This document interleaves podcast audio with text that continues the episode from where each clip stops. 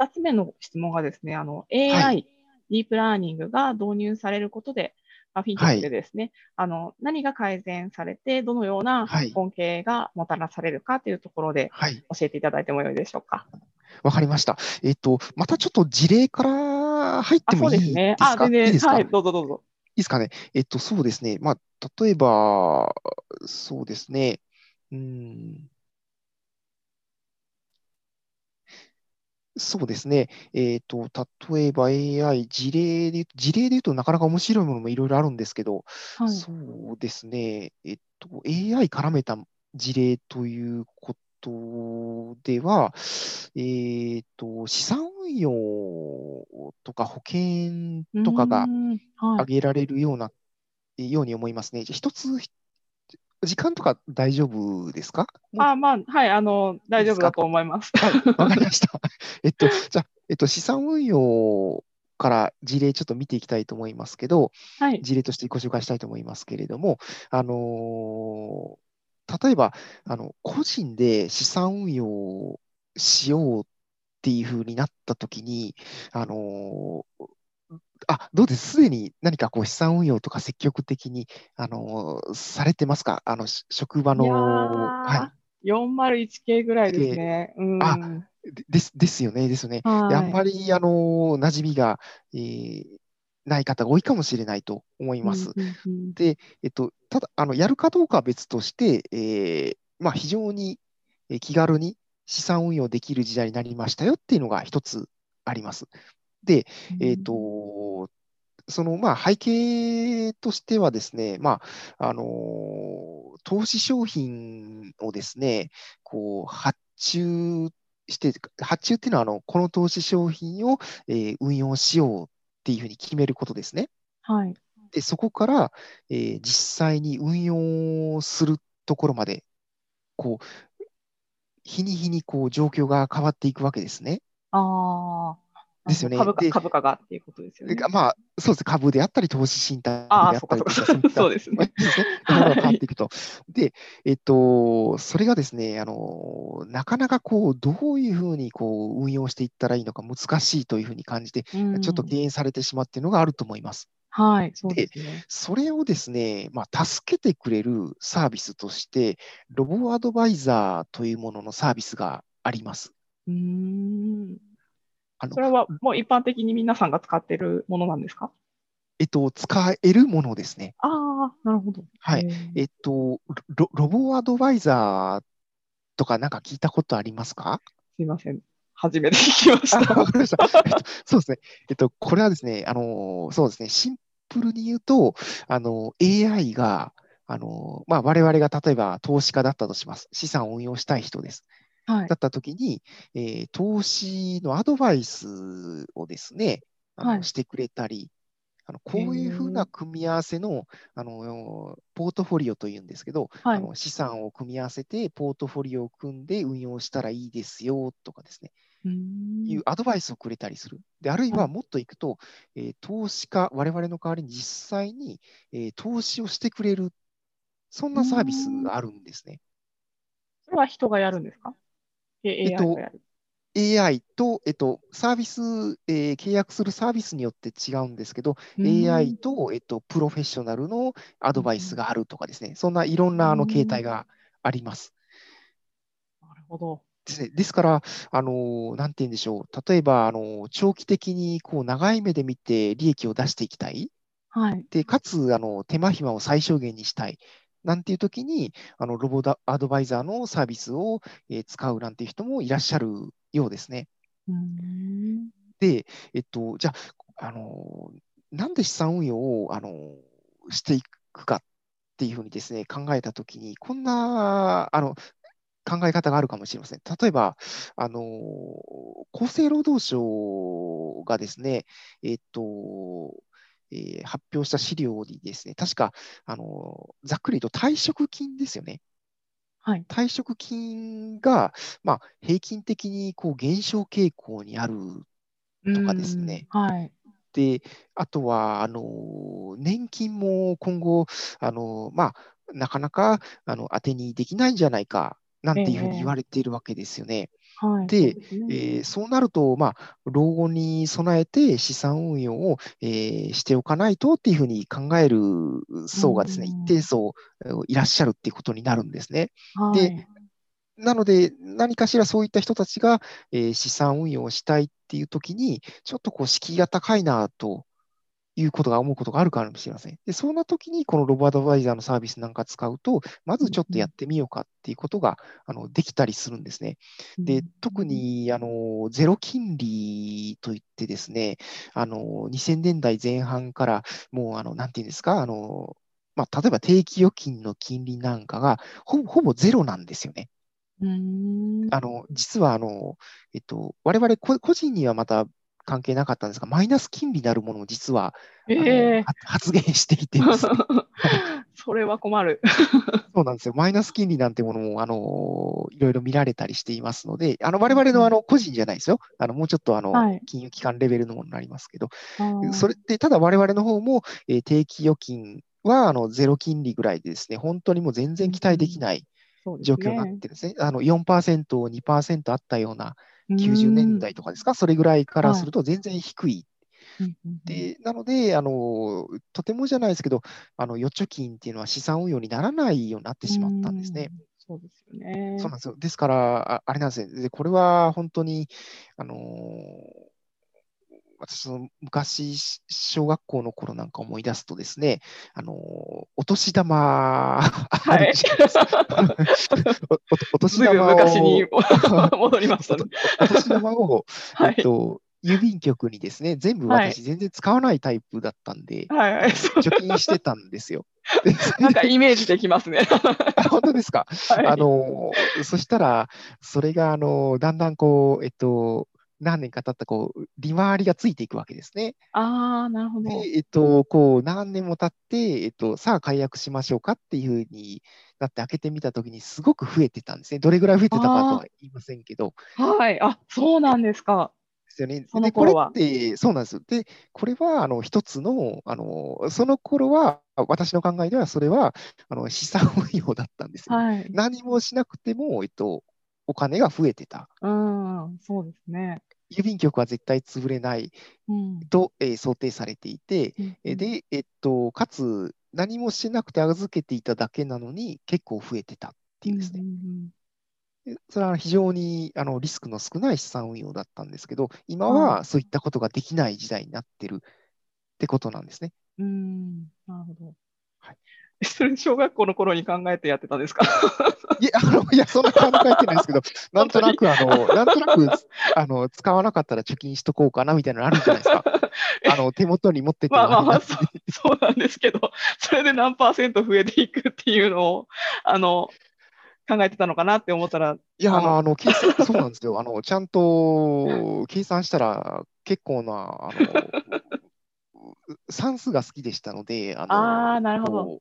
なんかこうあ、あるんですね、そういう、あの、うん、あのなんていうんですか、こう、中学受験算数とか、そういうちょっとこう、難しい、あの算数をいっぱいやるんですけど、そういうのでも、はい、あの解けるような問題だったんですよね。うん、なるほど。はい、ああ、増えているんだなとかですね。あの いや、でもちっちゃい頃からめちゃくちゃ金融向きの脳みそだったんですね、きっと。いや、そう、どうですか、そ そんなことないかもしれませんけど、すみません。はい、はい、ありがとうございます。で、はい、でそのロボアドアドバイザーの、えっと、はい、やる、えー、判断に AI が使われているっていうことですね。うんですね。で、えっと、例えば、あの、あれですよ、あの、AI 使って何ができるかというと、そのロロボアドバイザーからもうちょっとこう、技術寄りの話になりますと、えっと、まあ、例えば、あの、合ってるかどうかは別として株価なり金利なりが将来どのように動いていくのかを、えー、シミュレーションしてみましょうっていうことができたりします。はい、合ってるかどうかは別ですよ。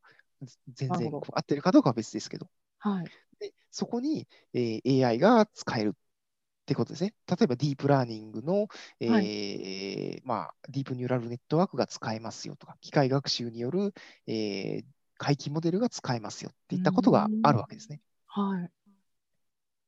なるほど。はい。これは、えー、資産運用のお話です。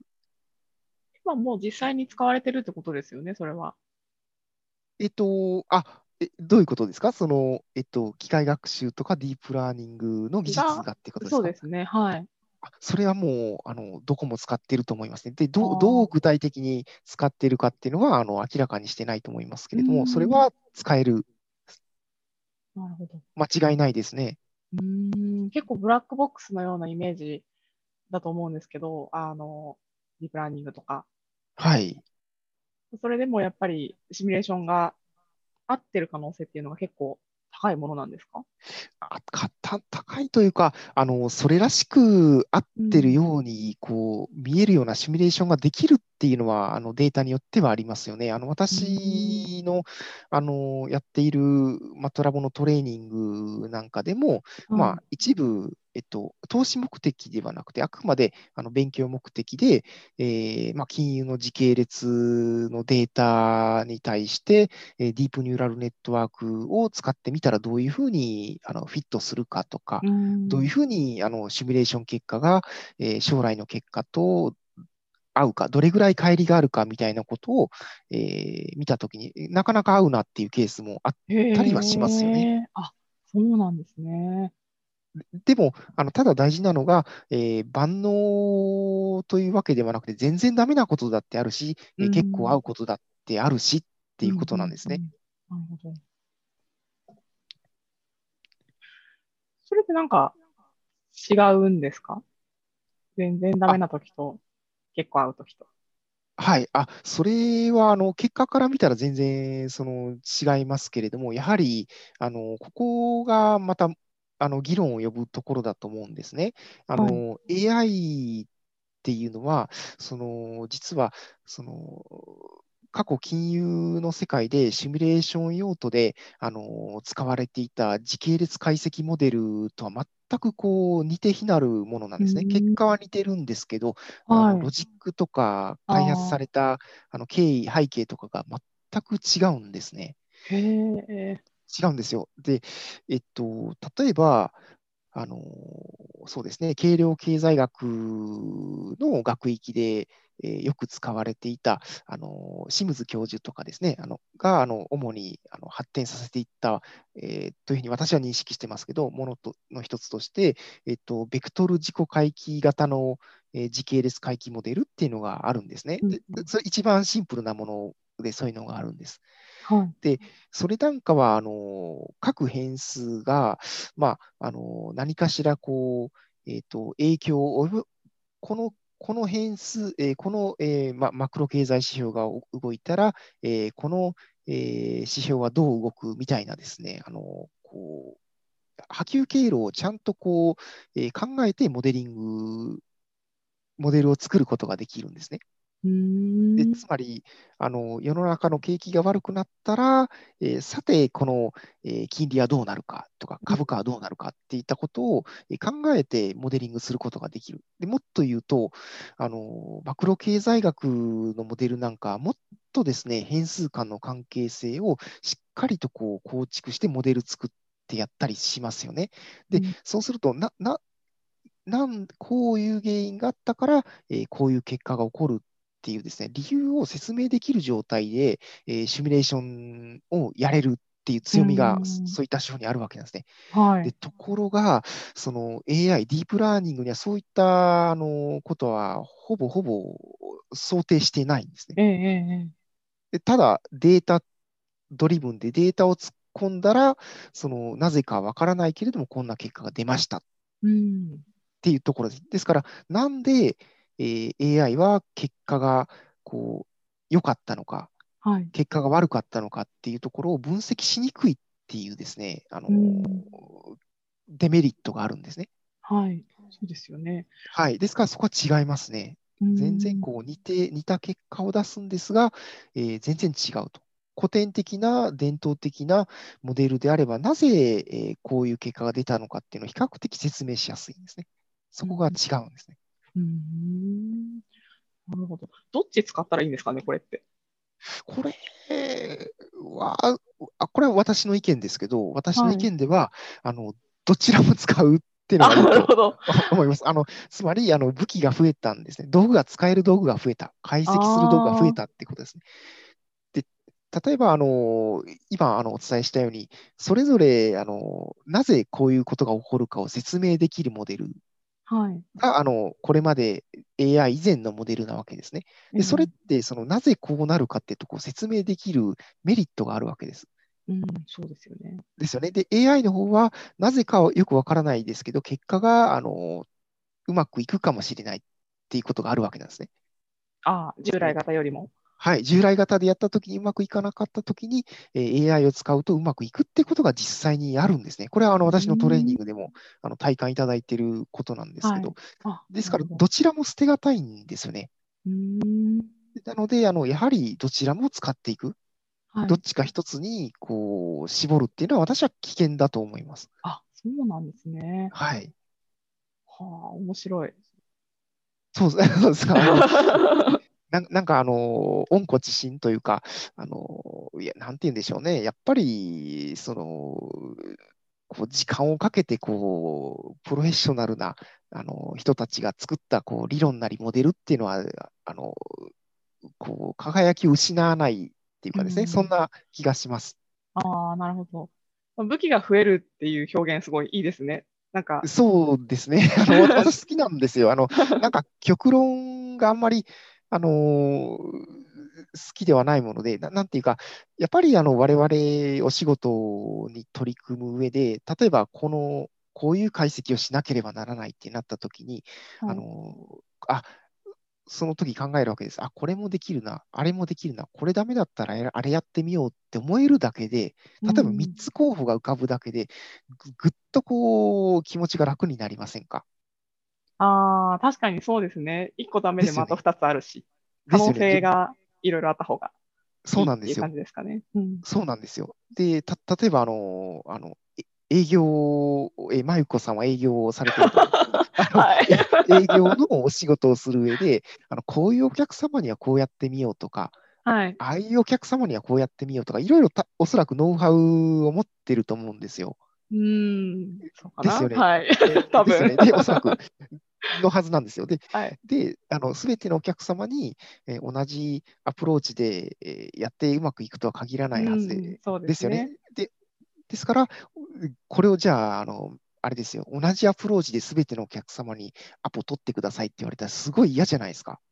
ああ、そうですね。確かに状況、まあ、あの相手によって変わりますよね。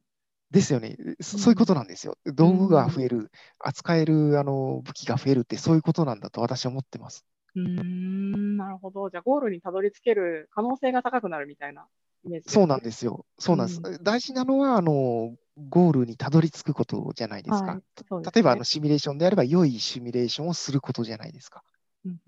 はい。なんだと思います。なるほど。ありがとうございます。はい。